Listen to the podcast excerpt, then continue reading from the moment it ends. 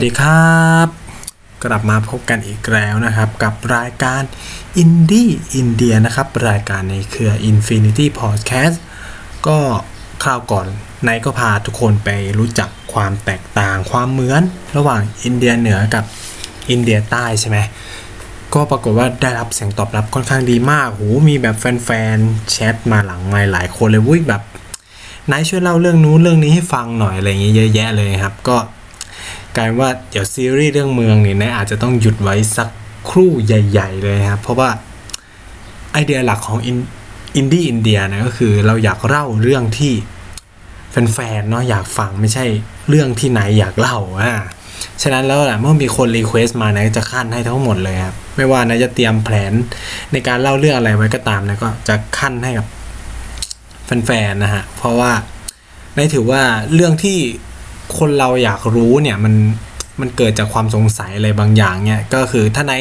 ตอบไปไหนได้นะก็พยายามตอบก่อนอื่นต้องบอกก่อนว่าไหนไม่ได้เป็นผู้เชี่ยวชาญอินเดียหรืออะไรอย่างนี้นะฮะแต่คือเรื่องที่ไหนเล่าเนี่ยก็จะมาจากประสบการณ์เนาะมาจากสิ่งที่ไต่ถามเพื่อนไหนก็ไม่ได้ไปอยู่อินเดียแบบนานเป็นสิบสิบปีคือคนไปอยู่อินสิบเป็นอินเดียเป็นสิบสิบปีเนี่ยอาจจะตอบได้ดีได้ลึกกว่าไนท์ว่าทำไมเหตุผลอะไรประมาณนี้นะครับแต่คือไนท์ก็จะพยายามเล่า เกี่ยวกับอินเดียในมุมมองที่ไนท์เจอ แล้วคือพยายามตอบคำถามแฟนๆนะครับที่ติดตามชมรายการอินดี้อินเดียไนท์เข้าใจว่าอินดี้อินเดียน่าจะเป็นพอดแคสต์ไทยอันเดียวนะฮะที่เล่าเรื่องเกี่ยวกับประเทศอินเดีย อันนี้ไม่แน่ใจนะคือนายอาจจะมโนคิดไปเองก็ได้ว่ามันคืออันเดียว หรือถ้าใครรู้ว่ามันมีพอดแคสต์อันอื่นที่เกี่ยวกับอินเดียก็บอกนายมาได้ เพราะนายก็พยายาม หาเหมือนกันเพราะนั้นก็อยากฟังว่าคนอื่นเขาจะเล่าเรื่องอินเดียยังไงกันบ้างนะฮะเพราะว่าก็มันมีไม่กี่พอดคือในไทยเนี่ยพอดแคสต์มันก็ค่อนข้างมีน้อยด้วยละมั้ง คือเท่าที่ในทราบนะฮะแล้วก็มันไม่มีใครที่มันจะมาบ้าแบบ ให้เวลาในการเล่าเรื่องประเทศเดียวอะคิดสภาพว่ามันคือไนท์เนี่ยพูดตรงๆมันต้องบ้าเปล่าวะ คือแบบมานั่งเล่าเรื่องประเทศประเทศหนึ่งอะเป็นสี่สิบกว่าตอนอะเออ แล้วแบบตอนเนื้อเกือบชั่วโมงอะรวมๆแล้วนี่สี่สิบกว่าชั่วโมงแล้วอะที่พูดเรื่องประเทศอินเดีย ก็แบบอยากเล่าเรื่องประเทศอื่นแล้วแต่แบบคือเหมือนดวงชะตาเนี่ยมันก็เหมือนกับผูกพันกับอินเดียเนาะคือแบบถ้าได้ขึ้นเครื่องบินอะถ้าไปต่างประเทศอะนะคือต้องไปอินเดียเว้ยไม่รู้ทำไมนะนี่ยังไม่เคยแบบบินไปประเทศอื่นเลย คือแบบไปมาเลยเงี้ย ก็นั่งรถไฟไปไปลาวก็นั่งรถไฟไปไปเขมรก็นั่งรถไฟไป ไปพม่าก็แบบนั่งนั่งรถไป เนี่ยยังไม่เคยแบบบินไปต่างประเทศ แล้วไม่มีจุดหมายปลายทางไปอินเดียเลยคือแบบ แต่ว่ามันเป็นความฝันของไนท์เหมือนกันว่าคือไนท์อยากจะเที่ยวให้ทุกรัฐของประเทศอินเดียให้เก็บให้ครบเลย 29 รัฐอะไรเงี้ย คือถ้าเก็บครบเนี่ยความฝันน่าจะเป็นจริงเว้ยนี่คือความใฝ่ฝันเลย ตอนนี้ก็ถามว่าเก็บไปได้เยอะไหมก็เป็น16 17ล้านแล้วนะคือแบบเก็บได้เยอะมากเนี่ยเดี๋ยวถ้าเก็บเงินได้เยอะประมาณหนึ่งเนี่ยก็จะออกไปเที่ยวอีกนะครับคือต้องบอกเลยว่าตอนนี้คือนายก็เรียนจบจากอินเดียที่เรียบร้อยนะครับยังไม่เรียบร้อยดีครับใช่ว่าเรียนจบแล้วกลับมาอยู่ไทยแล้ว แต่ว่าถามว่าเรียบร้อยไหมยังไม่เรียบร้อยนะครับเพราะอินเดียก็คืออินเดียนะฮะ เขาไม่ยอมให้เราจบง่ายๆครับ คือมันมีความตลกอันนี้เป็นความเก็บกดและแบบเอออยากแบบอัดอั้นแล้วอยากจะมาเล่าให้ฟัง คือใครที่ไปเรียนอินเดียเนี่ย จะต้องเผชิญกับปัญหาอย่างนึงคือ เราจะได้วุฒิช้ามากๆนะคือวุฒินี่คือหมายถึงวุฒิบัตรเนี่ยคือแบบใบจบเนี่ย ได้ช้ามากคำถามคือช้าหน่อยนะช้าคือปีหนึ่งอะอันนี้อันนี้ไม่รู้ว่าที่อื่นเป็นไงนะ แต่แบบ JNU อะ Jawaharlal Nehru University เนี่ย เป็นแบบนี้คือแบบปีหนึ่งคือรุ่นพี่ไนท์อะที่จบไปเมื่อปีที่แล้วเพิ่งได้วุฒิปีเนี่ยคิดสภาพว่า คือแบบจะไปสมัครงานไปอะไรไปทำไง คือ ถามว่าอินเดียเขาผิดไหมเขาก็ไม่ได้ผิดนะ คือแบบ เราต้องบอกว่าระบบไทยอะมันไม่รองรับกับความเป็นอินเดียเว้ยคือประเทศอินเดีย เวลาเขาจะสมัครงานสมัครอะไรเขาดูแค่ทานสคริปต์ซึ่งทานสคริปต์ไนท์ออกเรียบร้อยแล้ว แต่ปัญหาคือใบจบเขาอะ มันจะยุ่งยากมากมายเนื่องจากแบบการขออนุมัติวุฒิบัตรจบเนี่ย คืออย่างบ้านเราอะ มันทำแค่สภามหาลัยก็คือจบถูกไหมแต่คือที่เนี่ยเหมือนมันต้องส่งเข้าไปที่กระทรวงการศึกษา เพื่ออนุมัตินู่นนี่นั่น เอาชื่อเราเข้าระบบอะไรเงี้ยตรวจสอบว่าจบจริง จากนั้นถึงจะส่งรีเทิร์นกลับมาที่มหาวิทยาลัย แล้วคิดสภาพว่าประเทศเดียมันมีมหาลัยเยอะขนาดไหนอะ่ะ แล้วการทำงานของระบบราชการอินเดียย้ำว่าการทำงานของระบบราชการอินเดียใช่ไหมมันก็จะยุ่งยากวุ่นวายมาก นั่นก็เลยเป็นเหตุผลว่าทำไมวุฒิบัตรมันถึงได้โคตรช้า แต่ตอนนี้ก็คือเท่าที่คุยกับเพื่อนเพื่อนบอกว่ามันมีความหวังว่าอาจจะไวขึ้น ของปีนี้น่าจะไวขึ้นนะอาจจะมีความเป็นไปได้ว่าจะเป็นเดือนนี้หรือเดือนหน้าก็อาจจะได้วุฒิแล้วอะไรประมาณนี้ อันนี้คือ เป็นแค่คำกล่าวอ้างของเพื่อนนะแต่ความเป็นจริงคือยังไม่รู้นะแต่แบบก็คือปีหนึ่งถ้ากับว่า กูจะพูดตรงๆก็คือไหนแม่งต้องอยู่ว่างๆไปอะเกือบปีอะแต่แบบ เออมันดีอย่างหนึ่งคือเขาอะยอมออก provisional certificate provisional คือ ใบจบสำรอง ใช้ว่ามันไม่รู้ว่าจะใช้คำว่าใบจบสำรองหรืออะไร คือใบแทนใบจบมั้ง คือมันสามารถใช้แทนใบจบจริงได้จนกว่าใบจริงจะออก ซึ่งปัญหาคือนายก็ไม่รู้ว่าที่ไทยเนี่ยเขารองรับอีใบนี้หรือเปล่าไง แต่คือเราก็จบจริงด้วยไง มีใบเกรดมีอะไรออกมาหมดแล้ว แต่แค่วุฒิบัตรอะมันอยู่ในกระบวนการ process ของมหาวิทยาลัยแค่นั้น แต่คือจบจริง ๆ แล้วอะไรประมาณนี้ ฉะนั้นก็คือชีวิตไนท์ก็ยังวุ่นวายกับอินเดียนะฮะ ต่อนะล่าสุดก็คือเพิ่งกลับไปนี่มา แล้วก็คิดว่าคงจะได้กลับไปเที่ยวอีกภายใน คือปีนี้คือคือเป้าหมายคือไนท์อยากจะกลับอินเดียปีละหนึ่งครั้งนะฮะถ้ายังอยู่ไทย ถ้ายังไม่ได้ไปไหน แล้วก็ใจก็คืออยากจะสมัครสอบทุนไปต่ออีกสักรอบหนึ่งแต่ไม่รู้ว่าเขาจะให้หรือเปล่าครับเพราะยากมากที่อินเดียจะให้วุฒิเขาเรียกว่าอะไรให้ซ้ำ อ่าใช้คำนี้แบบว่าเขาจะให้ซ้ำเนาะแต่ก็อาจจะลองดูนะคือถ้าได้ไปนี่ก็จะมีเรื่องเล่ามันเล่าให้กับแฟนๆฟังเรื่อยๆแต่ก็คือไม่เป็นไรเรื่องเล่าอินเดียนี่เล่าเอ่อร้อยตอนก็ยังไม่จบพันตอนก็ยังไม่จบนะฮะมีเรื่องแค่เล่าแบบ อันนี้คือแบบแค่เศษเล็กเศษน้อยที่เอามาเล่าให้แบบแฟนๆฟังนะฮะแล้วก็ก็ไม่ใช่ว่านายทิ้งไปเลยนะก็ยังติดตามข่าวสารอินเดีย ผ่านการพูดคุยกับเราเพื่อนๆนะที่ยังอยู่นะก็ยังอยู่นู่น แล้วก็ยังมีพี่คนไทยที่เรายังติดต่อที่อยู่นู่นหลายคนนะครับอะอารัมภบทมาเยอะมากเลยครับ ก็สำหรับรอบนี้เนี่ยด้วยความที่ก็มีแฟนๆ inbox มาเว้ยถาม คือเขาอะไม่ get อย่างหนึ่งคือมันมีลักษณะนิสัยแปลกๆหลาย ๆ อย่างของคนอินเดียที่เขาแบบเฮ้ยคุณไนท์ช่วยแบบ ให้อยากให้ไนท์แบบอธิบายให้หน่อยทำไมมันเกิดอย่างนี้อะไรเงี้ยมันก็เลยนำมาสู่ชื่อตอนอของตอนนี้ว่าทำไมคนอินเดียแม่งทำแบบนี้วะเออนี่คือชื่อตอนทำไมคนอินเดียแม่งทำงี้วะเออ แล้วทำไมแม่งถึงทำแบบนี้วะเออเนี่ยอะไรเงี้ย คือเราจะมีแบบเรามีความสงสัยเวลาเห็นคนเนี่ยเฮ้ยเนี่ยเฮ้ยเอาจริงดิอะไรเงี้ยมันจะมีคำถามในหัวเอ้ย เจ๋งแบบ อียมคิดได้ไงอะไรเงี้ยมันจะมีคำเนี้ยคิดได้ไงวะอะไรเงี้ยทำไปได้ยังไงวะมันจะมีแบบเนี้ยอยู่ในหัวเราเสมอเวลาเราไปเที่ยวอินเดียนะมันจะ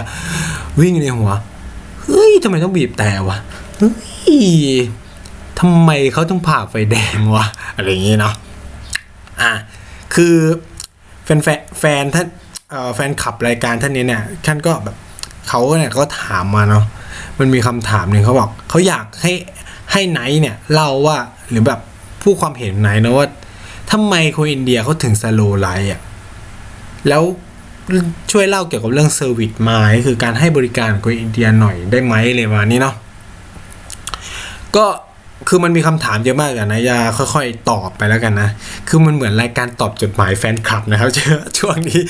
อ่าคือจะบอกว่า เราก็ต้องทำนะ คือถ้าใครส่งมาก็จะตอบให้ด้วย คือแบบ คืออะตอนนี้ก็คือทำไมคนอินเดียแม่งทำอย่างนี้วะไง ก็เออ อันนี้ก็จะเป็นเรื่องเกี่ยวกับนิสัยคนอินเดียคำถามว่าทำไมคนอินเดียสโลไลนะครับคำตอบของนั้นก็คือ เพราะชีวิตเราอะเร่งรีบเว้ยไอ้นี้แบบไม่ได้กวนตีนนะแต่แบบมันเป็นความเป็นจริงนะ คือแบบเพราะเราอะรีบ เราเลยรู้สึกว่าเขาช้า คือ โอเค คือชีวิตเรามันเปลี่ยนไปไง คือสังคมก็เนี่ยมันเป็นปัญหาของสังคมแบบเรียกว่าสังคมแบบเศรษฐกิจใหม่ อันนี้พูดในเชิงแบบหลักวิชาการนะเออเราต้องมีความวิชาการนิดนึงนะฮะก็คือว่าสังคมมันเปลี่ยนเว้ยคือเราต้องคิดว่าสังคมในอดีตอะคือถ้าเทียบแบบไทยนะลองไปถามปุย่าตาทั่วสมัยก่อนอะ จะรู้สึกเลยว่าการบริการของราชการไทยเนี่ยมันเร็วขึ้นมากมากจากสมัยก่อน คือสมัยก่อนเนี่ย เราต้องเข้าใจว่า คนเราเนี่ยทำเกษตรเป็นหลักใช่ไหมก็คือแบบไปทำนาทำไร่อะไรเงี้ยปลูกเสร็จแล้วก็รออก็ไม่มีอะไรทำฉะนั้นชีวิตมันก็จะแบบช้าๆสโลไลฟ์อยู่อย่างนี้ใช่ไหมคือสังคมอินเดียมันก็จะประมาณนั้นอะคือระบบราชการมันไม่ได้แบบ คือต้องบอกว่าเศรษฐกิจอินเดียมันยังไม่บูมแบบประเทศไทยขนาดนั้นที่แบบเฮ้ยมันต้องฉับไวทันด่วนอะไรเงี้ยเพื่อให้แบบ เศรษฐกิจมันเคลื่อนไปได้เร็วขึ้นอะคือการที่ระบบราชการมันไว มันเป็นผลมาจากเศรษฐกิจมันไปไว คือลองคิดสภาพว่าเหตุผลที่ ระบบราชการการอนุมัติอะไรต่างๆ มันไวขึ้นเนี่ยมันเป็นผลเพราะว่าถ้าคุณอนุมัติอะไรช้าเนี่ยการลงทุนเอ่ยใช่ไหมการตัดสินใจเข้ามาเรื่องแรงงงแรงงานใช่ไหมอย่างเช่น ถ้าคุณยืดเยื้อในการให้พาสปอร์ตหรือเขาเรียกว่าแหละวีซ่าการทำงานอะ คิดสภาพอะว่าแบบ เราจะสูญเสียโอกาสอะไรไปเยอะแยะเนี่ยแต่แบบอินเดีย คือเขาก็ยังเขามีความคิดที่คือเศรษฐกิจเขายังไม่โตมากเขาก็ไม่มีความจำเป็นอะไรขนาดนั้นที่จะต้องมาปรับให้ระบบราชการต้องไวคือ วิถีชีวิตคนอินเดียเขายังช้าช้าเชื่องเชื่องคิดสภาพว่าการเข้างานหรือเงี้ยก็ไม่ได้แบบฟิก คือไม่ได้บอกว่าดีหรือไม่ดีนะ แต่แบบ คือเขามีเซนส์ว่า นี่มันคือการทำงานในรูปแบบของเขาที่มันไม่ได้สร้างความเดือดร้อนเว้ย แต่ในความเป็นจริงอะ่ะม่งสร้างความเดือดร้อน คืออย่างบางทีเรารีบมากๆเนี้ย แล้วเขาทำงานไปตาม process อะมันจะตาม process มากเลยนะ แต่ความดีอย่างหนึ่งของระบบราชการอินเดีย คือเขาไม่ fix กับกฎระเบียบเว้ย อันนี้ไม่รู้ว่าดีหรือไม่ดี แต่ในความคิดนะ่คือมันดีนะ คืออย่างบ้านเราเนี่ยระบบการทำงานอะ่ะโอเค คุณเป็นไปตามกระบวนการ 3 วันเท่ากับ 3 วัน 2 วันเท่ากับ 2 วันอะไรอย่างเงี้ยใช่ไหมมันทำให้ทุกอย่างเป็น stepและเราสามารถพิจิกได้พิจิกคือเราทำนายได้ คือพอระบบราชการเป็นระบบมากเงี้ยเราสามารถทำนายว่า เออนะทำออกเอกสารนี้ 2 วันเสร็จปุ๊บจะต้องวางแผนทำนู่นนี่ต่ออ่ามันมีสเต็ปนี้ได้ แต่ความอินเดีย โอเค 15 วัน ทำเอกสารเดียวกับไทยนะ อันเนี้ยไทยอาจจะทำแค่ 2 วัน แต่อินเดียอาจจะ 15 วัน อาจจะเดือนหนึ่งหรืออะไรว่าไปปุ๊บ ความอินเดียก็คือว่ามันไม่ 15 วันอย่างที่คิด ถ้าคุณไม่รีบจริง ๆอะไรเงี้ย มันจะสามารถ extend ต่อไปได้ มันจะขยายเวลาไปได้เรื่อยๆเว้ย คือเนี่ยเอ่อสำหรับไนท์อะโอเคมีปัญหาแต่ทิกนะฮะ ถ้าอินดีความอินเดียน่ะมัน slow life จริงนะ แต่มันเหมือนมีเครื่องแบบปรับเร่งได้คิดสภาพว่า มันมีเอกสารหนึ่งของไนท์เว้ยที่แบบคือส่งไปแล้วตั้งสิบห้าวันก่อน คือแบบตามกระบวนการเลยสิบห้าวัน ไม่เสร็จ เราไปโวยวายเว้ยคือทำไมไม่เสร็จอะไรเงี้ยแป๊บเดียวอะวันนั้นอะได้เลย คือแบบเนี่ยมันจะเร็วมันก็เร็วแบบ แปลกๆอะ่ะคือความ slow life ของอินเดียมันเกิดจากคือหลายสิ่งหลายอย่างนะที่บ่มเพาะเขาให้เป็นคนช้าๆ คือแบบ ถามว่าความ slow life เนี่ย ของอินเดียเนี่ยมีประโยชน์อะไรกับไนท์บ้าง คือมันทำให้ จากที่เราเป็นคนใจร้อนนี่เป็นคนใจเย็นไปเลยคือพอมาอยู่ไทยนี่รู้สึกว่า อืมก็อย่างงู้นอย่างนี้คือแบบกลายเป็นคนว่า จะทำอะไรจะต้องเผื่อเวลาหมด มันจะทำให้เราเป็นคนรอบคอบไปโดยอัตโนมัติ จะทำให้เราเป็นคนแบบใจเย็นอย่าเยือก แล้วก็แบบสุขุมมากขึ้นเยอะมากเลยคือแบบ เออสมมติว่าเราจะต้องขอเอกสารอะไรเงี้ยปุ๊บอะมันจะต้องรอบรอบคอบแล้วต้องคิดคิดคิดเพราะอินเดียมันโหดร้ายไงคือแบบ เออนะมึงส่งสิบห้าวันมึงต้องเผื่อแล้วว่าไอ้เหี้ยสามสิบวันไม่ไม่เสร็จแน่ๆใช่ไหมฉะนั้นเราก็ต้องส่งเนิ่นๆสามสิบวัน แต่สำหรับพอมาอยู่ไทยเนี้ย โอเคปุ๊บปุ๊บโอเคเขามีระบบปุ๊บปั๊บใช่ไหมแต่เราก็ต้องเผื่ออย่างน้อยหนึ่งหรืออะไรเงี้ยอย่างเช่นพรุ่งนี้วันสุดท้ายเราก็ต้องเผื่อ1นถึงสวันใช่ไหมสำหรับส่งคือจริงๆเราส่งวันสุดท้ายก็ได้ แต่สำหรับอินเดียมันไม่ใช่อย่างนั้น ความพิลึกพิลั่นของมันจะทำให้เราตลกมาก ส่วนเรื่อง service mind นะ บอกได้เลยว่า service mind ของคนอินเดีย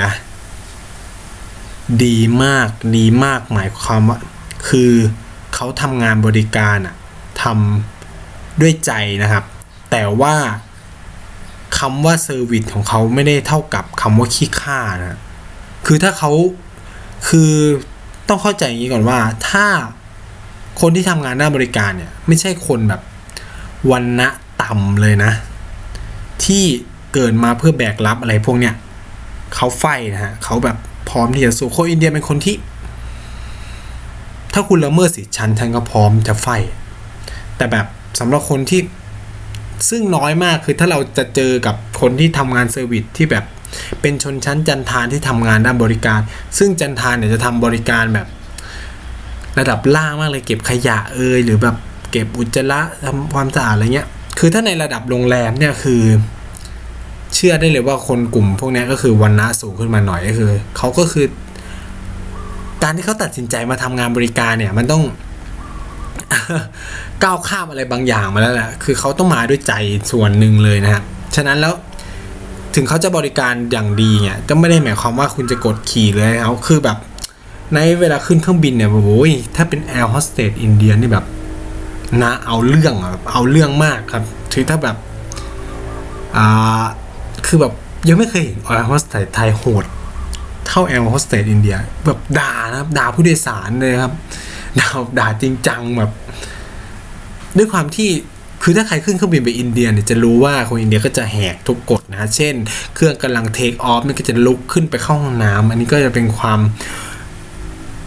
แปลกมากแอร์โฮสเตสอินเดียพูดไม่ด่าเลยนะครับ ให้กลับไปนั่ง คือแบบมีความ strong มากนะฮะแล้วก็สำหรับคุณผู้หญิงนะฮะ คือด้วยความที่งานบริการของอินเดียส่วนใหญ่เนี่ยทำด้วยผู้ชายนะคือนายเคยเล่าเป็นเรื่องสิทธิเรื่องเพศอะไรอย่างนี้เราใช่ไหมว่า คนอินเดียเนี่ยผู้หญิงเนี่ยจะอยู่บ้านส่วนผู้ชายจะออกมาทำงานข้างนอก เราก็เลยจะพบเห็นว่าร้านอาหารส่วนใหญ่เนี่ยจะมีผู้ชายเป็นข้อครัว ผู้ชายเป็นเด็กเสิร์ฟผู้ชายเช็คบินผู้ชายคือแบบ มองไปทางร้านแทบจะหาผู้หญิงไม่เจอเลย แต่ปัจจุบันนี้คือเขาก็ปรับมากขึ้นผู้หญิงก็เริ่มออกมาทำงานมากขึ้นนะครับก็เป็นปกติธรรมดาของสังคมที่มันเปลี่ยนไปเนาะด้วยเศรษฐกิจที่มันเจริญเติบโตมากยิ่งขึ้นเนี่ย ผู้หญิงก็ต้องออกมาทำมาหากินมากยิ่งขึ้นนะคือสมัยก่อนด้วยความที่มันเป็นเหตุผลว่าทำไมผู้หญิงถึงต้องจ่ายแล้วเลยเพราะผู้หญิงไปอยู่บ้านผู้ชาย ผู้ชายจะหาเลี้ยงคุณอะไรประมาณนี้คุณก็เลย ต้องเป็นคนจ่ายสินสอด เพราะคุณจะไปอยู่บ้านเขานะแล้วผู้หญิงก็จะเป็นคนหาเลี้ยง เอ้ยผู้ชายดิผู้ชายก็จะเป็นคนหาเลี้ยง คุณเองคุณก็มีหน้าที่เป็นแม่บ้านเลี้ยงดูลูกอะไรว่าไปฉะนั้นแล้วความคิดคนเดียสมัยก่อนคือผู้หญิงไม่ต้องเรียนหนังสือเยอะ เพราะว่าสุดท้ายแล้วคุณก็ต้องเป็นแม่บ้านจะเรียนหนังสือไปทำไมถูกไหมแต่สังคมปัจจุบันมันก็เปลี่ยนแหละครอบครัว การคุมถุงชนยังมีอยู่ แต่ก็มีครอบครัวที่เขาเกิดขึ้นด้วยความรักอะไรเงี้ยก็ยังมีเพิ่มมากยิ่งขึ้นทุกวันทุกวันและยิ่งเศรษฐกิจมันปรับอย่างเงี้ยอินเดียเติบโตเพิ่มมากยิ่งขึ้นหลายเท่า ทุกวันนี้ GDP ก็7%กว่าตลอดนะฮะถ้าคนที่ไปอินเดียบ่อยๆ จะรู้เลยว่า อินเดียเปลี่ยนทุกครึ่งปีมาครับครึ่งปีย้ำว่าครึ่งปีไม่ใช่ทุกปีนะครับเปลี่ยนทุกครึ่งปีแบบเปลี่ยนเร็วมาก คือแบบไปสถานที่เดิมแบบอาจจะพลิกโฉมแบบภายในครึ่ง ปีเนี่ยที่เดิมอาจจะหายแล้วโดนไถถล่มเรียบร้อย สร้างเป็นห้างสรรพสินค้าข้ามบริษัท สร้างเป็นตึกสูงอะไรว่ากันไปเป็นอพาร์ตเมนต์นะครับคือมันเปลี่ยนไวขนาดนั้นอะแล้วสังคมอะเราต้องบอกว่าเศรษฐกิจอะมันต้องเปลี่ยนสังคมแล้วมันก็เปลี่ยนเปลี่ยนเปลี่ยนเปลี่ยนเปลี่ยน ทุกอย่างมันก็จะเคลื่อนไปด้วยกันนะครับฉะนั้นแล้วเนี่ย serviceการที่ผู้ชายเนี่ยออกมาทำงานบริการเนี่ยก็กำลัง จะเก่าไปแล้ว ตอนนี้ผู้หญิงก็เริ่มมามากขึ้น คือคุณต้อง คือเราต้องมองว่าอินเดียก็รับเทรนจากเมืองนอกอะว่า ผู้หญิงมันบริการดีกว่าเลยอะไรเงี้ย คือผู้มันมีเซนส์อะไรบางอย่างแหละ คือแต่ว่าปัญหาก็คือการลวนลามในอินเดียมันน่ากลัวนะ คือแบบจะมีแบบงานผู้หญิงที่ทำงานแบบบริการในโรงแรมหรืออะไรเงี้ยก็จะต้องเผชิญกับเรื่องพวกนี้เยอะมากนะครับ ซึ่ง ความโชคดีก็คือกฎหมายที่อินเดียค่อนข้างจะแรงแล้วคุ้มครองสูงมาก แต่สำหรับเมืองไทยนี่ผมก็เอาจริงนะ การล่วงละเมิดทางเพศในไทยเนี่ยมันเกิดขึ้นจนเราแบบ ชินชามากเลยนะ ผมคือไนไม่อยากจะบอกเลยว่าแบบ บางทีมันก็เป็นเรื่องที่เราอะหยวนกันไง คือแบบผู้หญิงเองก็ไม่ คือไม่อยากจะโทษนะว่าผู้หญิงไม่ปกคือมันเป็นความผิดของผู้ชายนะพูดไงอย่างแรกคือมันเป็นความผิดของผู้ชายที่แบบคุณ คุณซามอะ เออ คุณไม่ให้เกียรติต่อผู้หญิงก็คือแบบ อย่างประเพณีรับน้องเนี่ยอ่าด้วยความที่ช่วงนี้มันเป็น เอ่อก็เรียกว่าอะไรมหากรรมใช่ไหมเราอาจจะมองว่า เออการแบบ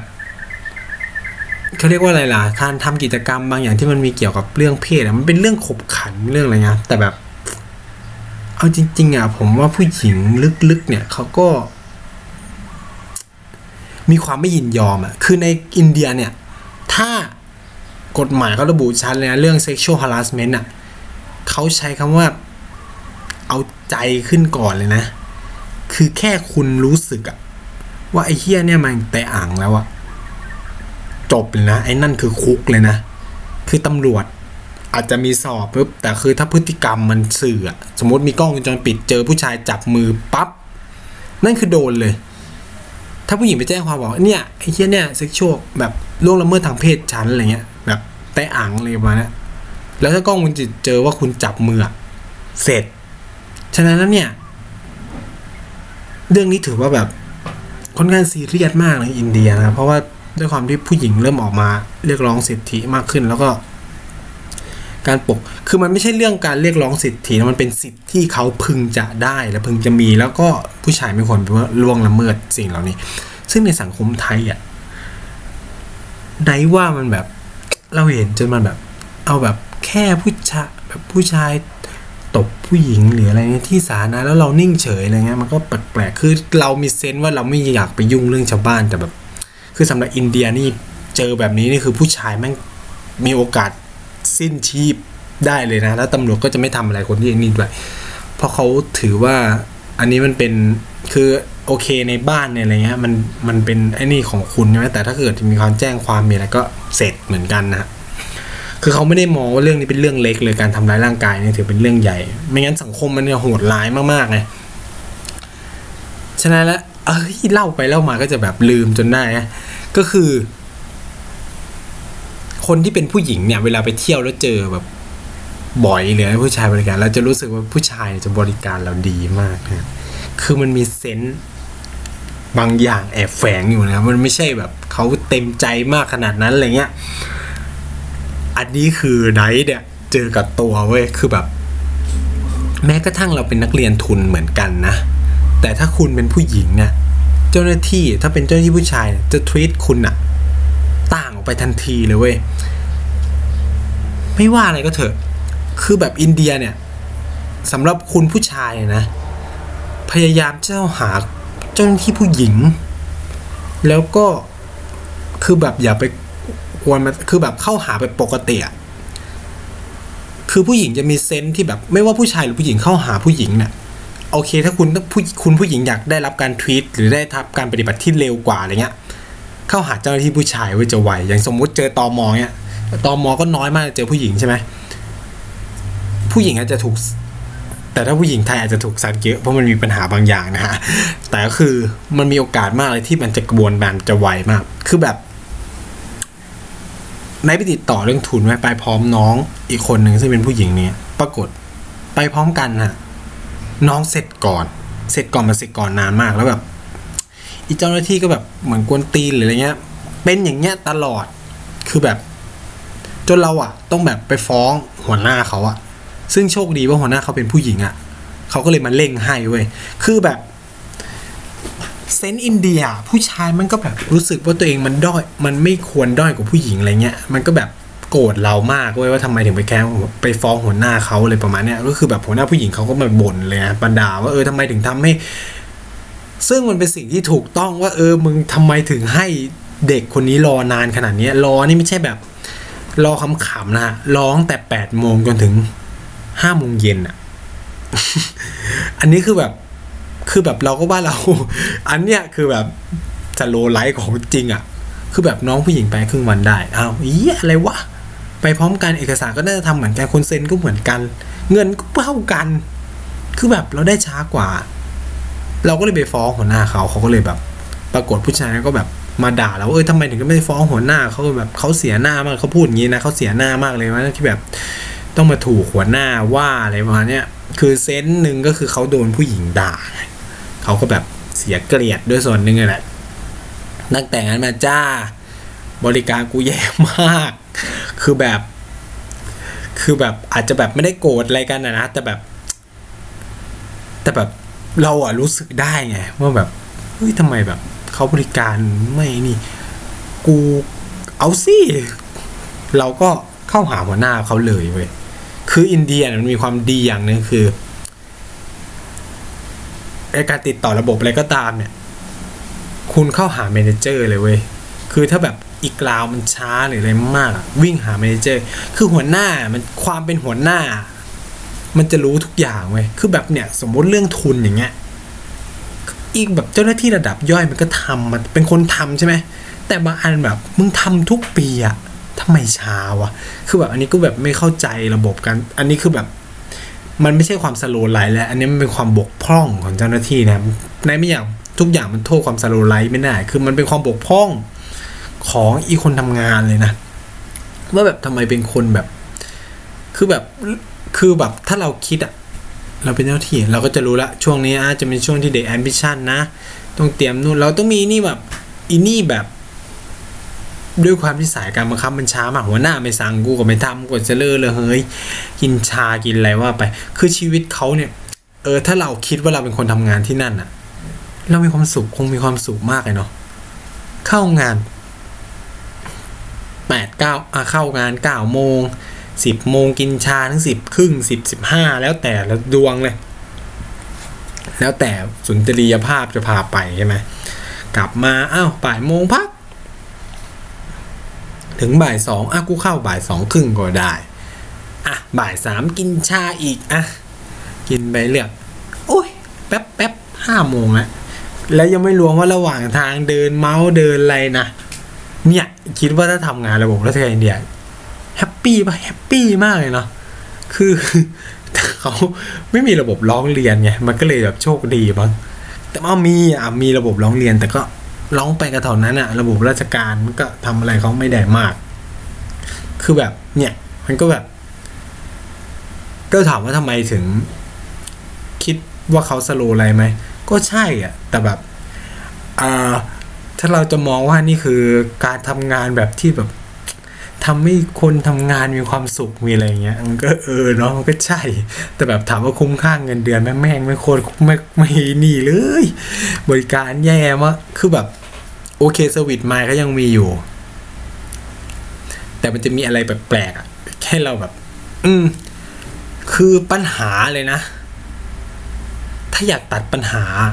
ไม่ว่าจะเรื่องสโลไลท์เรื่องเซวิตไมเรื่องอะไรแล้วก็ตามเนี่ยให้ตัดความเป็นไทยออกไปทันที คือแบบไปที่นั่นอะ จะไม่มีคำว่าไทยอยู่ในหัว แต่แบบเอาจริงมันทำยาก และนายก็เข้าใจเว้ยซึ่งนายไปอยู่อะนายก็ตัดไม่ได้ คือเราก็จะพูดทำไมที่ไทยเป็นอย่างนั้นทำไมที่นี่เป็นอย่างนี้ เราจะพูดแบบกัดฟันอะ แต่แบบพอถึงจุดจุดหนึ่งอะ เราก็หรือเราหรือทุกคนเนี่ย ก็ต้องคิดว่า เพราะที่นี่แม่งคืออินเดียไง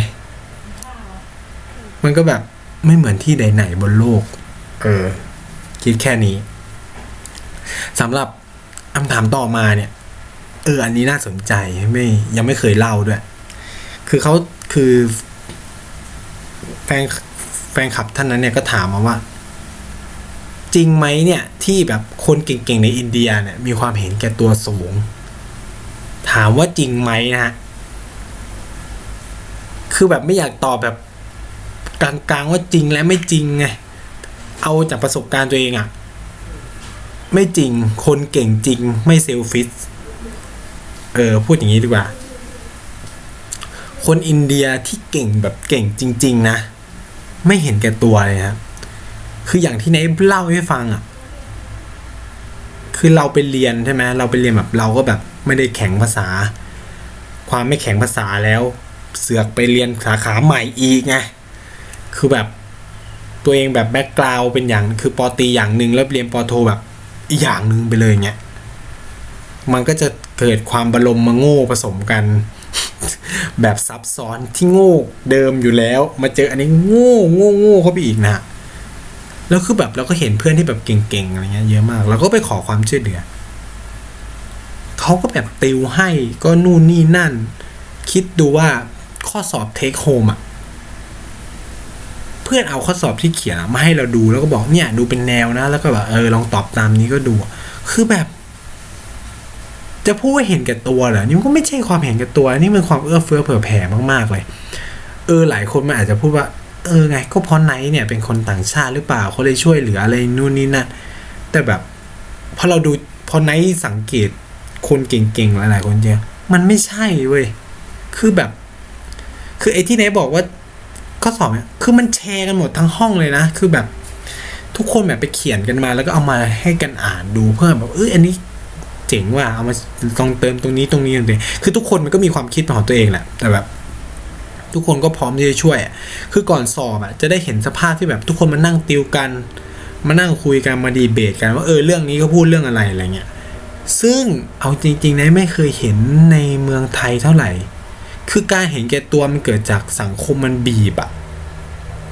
ในไม่โทษว่าการเห็นแก่ตัวเป็นความผิดขนาดนั้นนะคือแบบเข้าใจว่าคุณต้องต่อสู้เยอะไงในสังคมที่เศรษฐกิจมันแข่งขันสูงเนี่ยเด็กมันก็ต้องแข่งขันกันไง คือถ้าคุณไม่เป็น number one อะ number two number three มันก็แบบล้มหายตายจากคุณใช่ไหมคือสังคมไทยมันเอาแค่ number one ไง เอาจริงอะเวลาคุณประกาศผลอะคนที่ได้ชนะเลิศกับรองชนะเลิศอะใครใครถูกจดจำมากกว่า ก็เป็นชนะเลิศไง แต่อินเดียไม่มีคอนเซปต์ประมาณนั้น คือโอเคเขาชื่อชูการศึกษาชูอะไรเงี้ย เกรดโอเค เป็นเรื่องสำคัญที่คนอินเดียแข่งคนสังคมอินเดียมันแข่งขันเยอะมากนะ แต่เขาก็ยังเอื้อเฟื้อเผื่อแผ่เยอะมาก คือเขาไม่ได้มองว่าการให้เนี่ยคือความรู้เขาคือกูเก่งจริงทำไมกูต้องกลัวอะไรกับของพวกเนี้ยสุดท้ายคือมึงดูไปมึงไม่เก็ตก็จบไง แต่แบบคือเขาคือจะพูดไงอะ คือเขาคือมันไม่ได้เห็นบรรยากาศนี้ในเมืองไทยมานานมากแล้วอะคือคือถ้าใครเป็นเด็กสมัยรุ่นโบราณ หรือแบบเด็กบ้านนอกอะไม่แน่วะคือแบบแต่ไนท์เนี่ย พูดเลยว่ามาถึงจุดนี้ได้เพราะเพื่อน เออคือแบบ ถ้าไม่ได้เพื่อนในวันนั้น ก็คงไม่ถึงจุดนี้ คือ เอาจริงๆมันไม่มีเด็กที่โง่เนาะแล้วก็ไม่มีเด็กที่ฉลาด แต่มันมีแค่ว่าเด็กคนไหนเนี่ยใฝ่ที่จะเรียนรู้มากกว่า ทุกคนแบบพัฒนาได้อะไนมีความเชื่ออย่างนั้นว่า ไม่มีคนโง่อะมันมีคนโง่ คนทุกคนอะโง่เว้ยใช้คำนี้คนทุกคนอะโง่ และคนทุกคนอะพัฒนาได้ มันไม่มีใครฉลาดอ่านไนอาจจะพูดเรื่องอินเดียเป็นต่อยหอยไปมั้งนะ ถ้ามีคนมาคุยเรื่องจีนอะนายก็เออเลยนะ ใช่ไหมนี่มันคือความโง่ไงและทุกคนอะก็มีความโง่เว้ยและความโง่เนี่ยคือสิ่งที่ดี คือเนี่ยไม่ได้บอกว่าความโง่เป็นสิ่งไม่ดี คือเราถูกสอนจากครูบาอาจารย์ที่แบบนะ ว่าแบบความโง่เนี่ยเป็นสิ่งไม่ดีใช่ไหมเออแบบไม่มีการศึกษาจะงูงี้งั้นงั้น เอาจริง ๆอะถึงไม่ได้เข้าสู่ระบบการศึกษา แต่ถ้ามันมีทักษะอื่นๆอะ ที่มันมาทดแทนกันได้อะแล้วทำไมต้องเข้าระบบการศึกษาทำไมคือสังคมไทยมันเหมือนแบบ มันฟิกให้เราต้องเป็นแบบเนี้ยคือ เข้าเรียนประถมมัธยม มหาลัย มันเป็นสูตรสำเร็จเกินไปอะ่ะซึ่งโลกการศึกษาจริงๆมันอยู่ทุกที่ไงคุณไปดูปราชญ์ชาวบ้านดิเขาเรียนหนังสือไหมเขาไม่จำเป็นต้องเรียนหนังสือแต่เขามีความรู้บางอย่างที่ลึก ที่นักวิทยาศาสตร์บางคนก็ตอบไม่ได้ ว่าทำไมมันเป็นอย่างงู้นอย่างนี้ถูกไหมคือหลายคนเนี่ยมองว่าเด็กช่างเนี่ยเป็นอย่างงู้นอย่างนี้คือมันมีโฆษณาล่าสุดอะดีมากเลยเว้ย คือเนี่ยมันคือความเป็นจริงว่า เด็กพวกเนี้ยคือกลไกในการขับเคลื่อนเศรษฐกิจหลักของประเทศด้วยไม่ได้เด็กปอตีอะกลายเป็นเด็กปวชปวสเพราะระบบการผลิตทั้งหมดมันคือเกิดจากคนพวกนี้ไงคือวิศวะจบมาเยอะแยะแม่งบางทีอาจจะซ่อมรถไม่ได้ก็ได้ แต่เด็กจวปวชปวสทำได้อะคือคุณอาจจะแค่เป็นคนคิดข้างบนไงแต่ว่าคนปฏิบัติอะใช่ไหมคือแบบเนี่ยอย่างเราเรียนอุดมศึกษาเรียนอะไรหรือใครก็ตามอะ สุดท้ายแบบรถพังมากูก็ต้องเข้าอู่อะเนี่ยแต่ละคนมันมีความพิเศษของตัวเอง ฉะนั้นก็ทุกคนก็มีความโง่เป็นของตัวเองไง นี่ไง อย่างที่แนนเล่าก็คือเพราะรถเข้าอู่นั่นก็เพราะเรามีความโง่ที่ไม่สามารถจะทำนู้นนะมันก็ต้องมีสิ่งทดแทนกัน ไม่งั้นโลกมันจะมีความหลากหลายไปทำไมถูกไหมคือเราไม่ต้องไปเชื่อว่าโลกแม่งคือสิ่งเดียวอะ่ะ คือเนี่ยมันการเป็นสูตรสำเร็จคนจบปริญญาตรีปริญญาเอกแม่คือเหนือ ไม่ใช่ คนจบปริญญาตรีปริญญาเอกสุดท้ายมึงก็ต้องเอารถเข้าอู่เข้าใจปะมึงซ่อมเองไม่ได้ มันคือความโง่ของมึงเหมือนกัน แต่แค่ว่าใครอะมันจะแบบ แต่ด้วยความที่คนจบปริญญาเอกเป็นคนที่ถือครองอำนาจใช่ไหมเป็นนักการเมืองหรือเป็นอะไรเงี้ย มันเขาเรียกว่าอะไรอะอันนี้ก็เริ่มลึกในทางการศึกษาก็คือ เขาถือครองอำนาจอะไรบาอย่างที่จะบอกว่า อันนี้มึงโง่นะ อันนี้ดีอันนี้ถูกอันนี้ผิดอะไรเงี้ยเขาถือครองอำนาจจนสามารถชี้ได้ว่าอะไรถูกผิด เนี่ยคือปัญหาที่สังคมเรากำลังเผชิญอยู่ ฉะนั้นก็คือ เวลาเจอลูก อันนี้ก็แบบไม่ได้จะมีน้องมีอะไรเงี้ย ไม่ได้แบบจะต้องลูกจะมีน้องมีอะไรเงี้ย ไม่เก่งเลขไม่เก่งอะไร มันไม่ใช่ความผิดนะครับ คือคนทุกคนมันมีจุดบอด คือแบบมึงจะเป็นไปได้ไงทุกคนแม่งจะเก่งทั้ง 8 กลุ่มสาระ ซึ่งสังคมไทยแม่งคาดหวังให้ทุกคนเป็นแบบนั้น ซึ่งเฮียถ้ากูเก่งสาระที่9ว่ะ มันมีแบบหลายคนพูดเรื่องนี้มากเลย ฉะนั้นเนี่ย คือมันมีหลายแบบ คือแบบในเจอแบบลูกพี่ลูกน้องเนี่ยมีลูกใช่ไหมก็แบบเนี่ยอยากให้ลูกเป็นหมอ คือแบบเฮ้ย ลูกมึงเพิ่งมหนึ่ง แบบเออลูกพี่น้องก็โตแล้วแต่แบบลูกพี่เพิ่งมหนึ่งอะไปขีดเส้นชีวิตให้เขาแล้วอะไรเงี้ยเออ คือแบบโอเค เราทุกคนก็ผ่านประสบการณ์แบบนี้มาทั้งหมดถามว่าสังคมอินเดียเป็นอย่างนั้นไหมสังคมอินเดียก็ไม่ถึงขนาดนั้นอะโอเค แบบพ่อแม่ก็อาจจะวาดฝัน มีความหวังกับลูกอะไรสิ่งหลายอย่างนะแต่แบบลูกก็มันมันก็มีทั้งครอบครัวที่เปิดและไม่เปิดแหละเนาะ แต่แบบ เอาแบบสรุปแบบรวมก็คือกลับมาที่คำถาม คนเก่งสรุปแล้วเห็นแก่ตัวไหมทำไมชอบนอกเรื่องเนี่ย ซึ่งคำตอบของนายคือ ที่นายเจอคนเก่งไม่เห็นแก่ตัวนะ เป็นคนที่เอาเอาพูดกันแบบง่ายๆเลยนะ ถ้าคนเก่งเห็นแก่ตัว เราคงไม่ได้ใช้เราคงไม่รู้จักพระพุทธศาสนา อืม แล้วก็เราก็คงไม่รู้จักศาสนาพราหมณ์ฮินดู เราคงไม่รู้จักความคิดของมหาตมะคันธีเราคงไม่ได้เห็นวิถีชีวิตของคนนู้นคนนี้ในอินเดีย สังเกตดิ สังคมที่คนเก่งเห็นแก่ตัวนะ มันไปไม่ได้ไกลอะ่ะ มาก คนเก่งอะ่ะ ต้องเป็นคนที่ใจกว้างนะ ดูสังคมจีนดิ เต๋าอย่างเงี้ยคงจื้ออย่างเงี้ยคนเก่งนะครับ แล้วเขาเห็นแก่ตัวไหมก็ไม่ คือคนอินเดียพระพุทธเจ้าเนี่ยคนเก่งไงคนเก่ง เห็นแก่ตัวไหมก็ไม่ได้เห็นแก่ตัว แต่เราต้องมากลับมาที่คำถามกับสังคมไทยนะครับว่า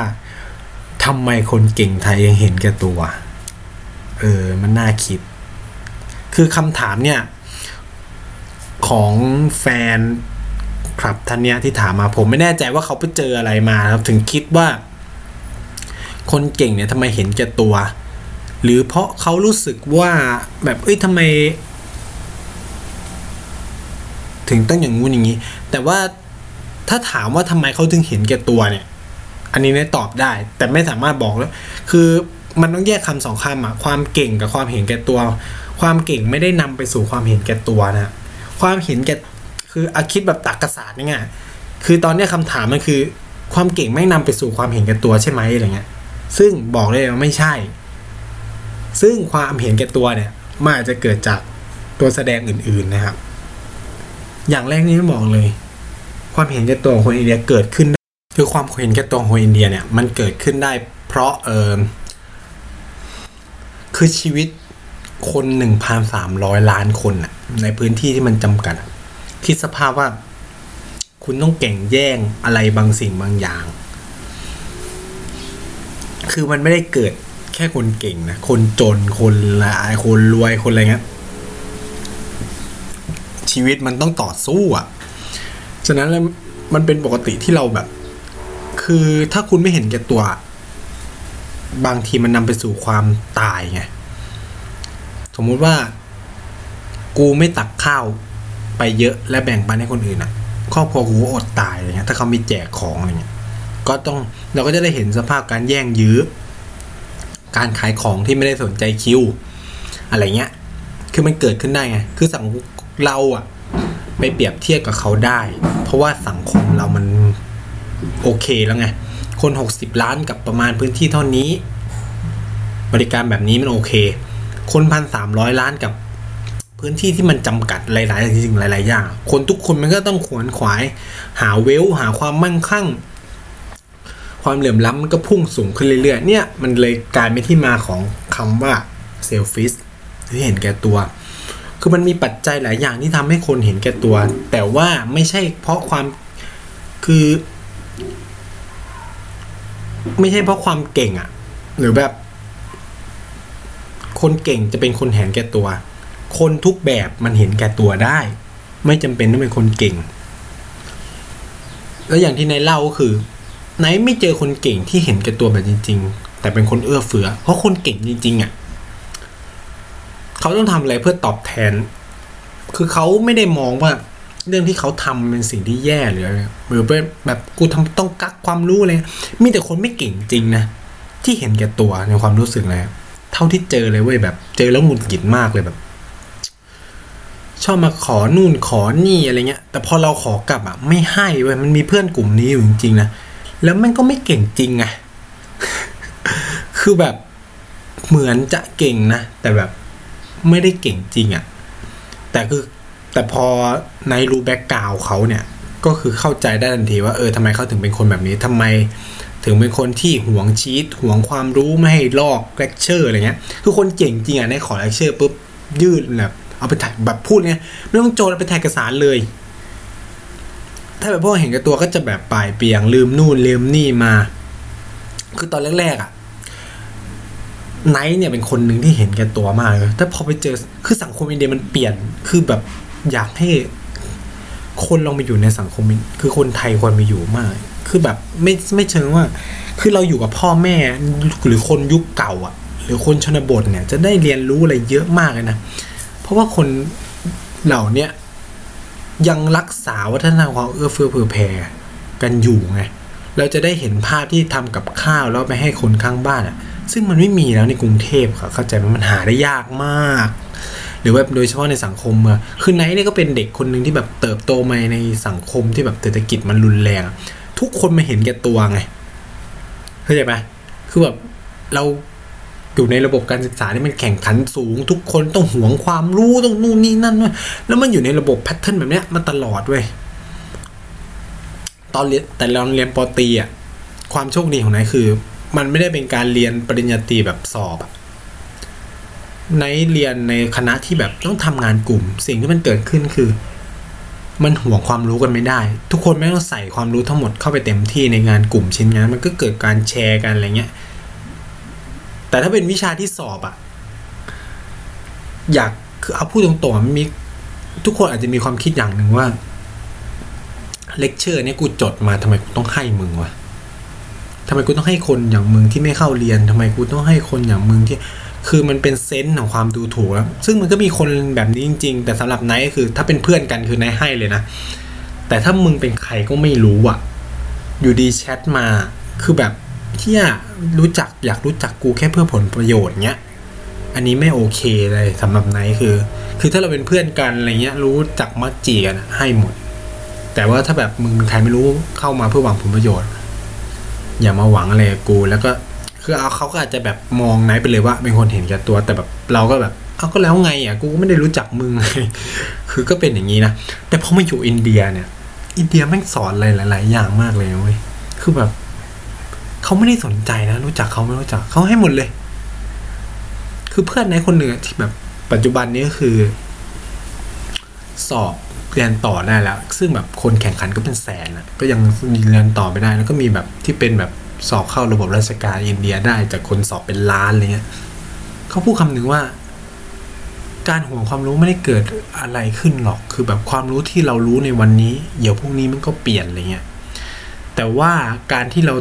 ได้เผยแพร่มันออกไปอะ อย่างน้อยเราก็ช่วยชีวิตคนคนหนึ่งอะ เชี่ยแม่งพูดสกูบาปเลยอะเอาพูดแบบตรงๆอะ คือแบบ เออ อย่างน้อยเราก็ได้ช่วยชีวิตคนคนหนึ่งอะ ซึ่งแบบ มันก็บอกเราก็ไม่รู้หรอกนะ มันจะแบบได้เขาจะได้ประโยชน์มากนะคือแบบการให้เลคเชอร์มันไม่ได้มีอะไรคือเอาไปสิ มันก็สุดท้ายก็คืออยู่ที่คนอ่านไง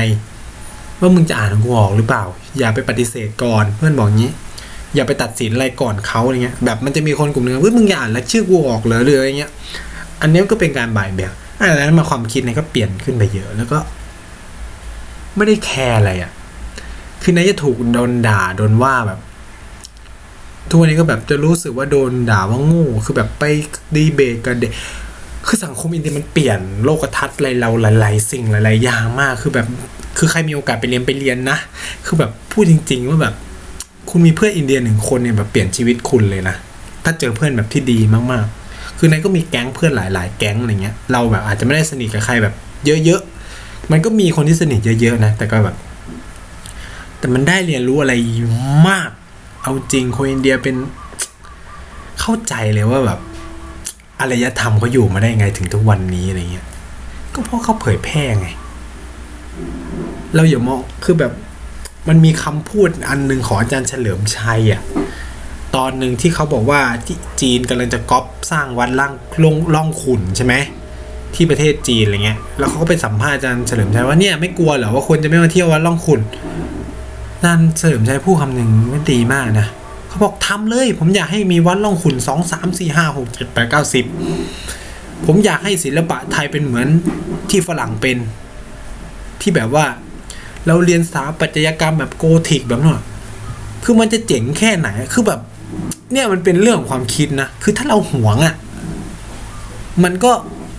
ไม่ได้ไปไหนไง ศิลปะหรือองค์ความรู้มันก็อยู่แค่นั้น แล้วมันก็ตายไปกับ คนที่คิด ซึ่งสังคมไทยเป็นแบบนี้นะฮะ พอเราห่วงความรู้มันก็ตายไปกับคนนะเพราะเรารู้สึกว่าเอ้ยเราคิดขึ้นมาเรามีความภูมิใจแล้วอยู่กับเรา เราไม่ได้เอาส่งต่อ แต่ว่าสังคมเมืองนอกเลยเนี่ยมันต้องเผยแพร่ไปเผยแพร่ไปเพื่อมันเกิดการต่อยอดนู่นนี่นั่น สุดท้ายเนี่ยoriginal มันคือ original อะ คือมึงจะก๊อปเป็นร้อยเป็นพันอะ เฮ้ยวัดร่องขุ่นที่จีนวัดร่องขุ่นนู่นนี่เนี่ย แต่มันจะสู้วัดร่องขุ่นที่วัดร่องขุ่นได้เหรอสุดท้ายคนก็ต้องกลับมาดู original เหมือนที่เราไปแบบ ไปกรีซไปอะไรไปดูของแท้ ทุกคนก็ต้องไปดูของแท้ ของก๊อปอะมันทำให้เกิด inspiration แต่ทุกคนมันก็ถวิลหาของจริงไงเหมือนกันทำไมเราถึงไปแสวงบุญที่พุทธคยาเราทำไมถึงไปอินเดีย ก็เพราะถึงแม้ว่าเอาคิดสภาพว่าอินเดียไม่มีพระพุทธศาสนาแบบจริง ๆ จังๆ แทบจะไม่เหลือแล้วอะที่มีเหลือรอดทุกวันนี้ก็ไปรับเอามาจากศรีลังกาหรืออะไรเงี้ยหรือแบบไปรับมาจากไทยอะแต่เราก็ยังกลับไปที่อินเดียเพราะอะไรมันคือจุดเริ่มต้น ของแหล่งการเผยแพร่ถูกไหม ฉะนั้นเนี่ย การบอกว่าคนอินเดียเป็นคนคนเก่งคนเห็นแก่ตัวเนี่ย ก็คงจะไม่จริงนะและนายก็ถือโอกาสพูดไปเลยว่า อย่าเราอย่าเป็นคนห่วงความรู้เลยนะฮะก็คือพยายามมองว่าเนี่ยสุดท้ายเราอยู่บนโลกเนี่ย ความรู้เราควรฝากอะไรไว้กับ โลกอะ่ะ คือแบบ อย่าให้ความเก่งความอะไรของเราอะมันไม่มีประโยชน์ เออใช้คำนี้แล้วก็อย่าเล่นตัวด้วยใช้คำนี้นะคือนี่เป็นเหตุผลหนึ่งนะครับที่ในชอบทำงานในวงการการศึกษา เพราะรู้สึกว่ามันได้ให้อะไรกับสังคมเนาะได้ทำอะไรบางสิ่งบางอย่างอะให้กับคนอื่นๆอะไรเงี้ยคือ ค่เราเปลี่ยนชีวิตคนได้หนึ่งคนมันก็ถือว่าดีมาก คือเราไม่ได้มองว่า เออมันเป็นเรื่องบุญเรื่องอะไรอย่างงี้ใช่ไหมแต่แบบไอ้ก็รู้สึกว่า เออมันสนุกดีเนาะ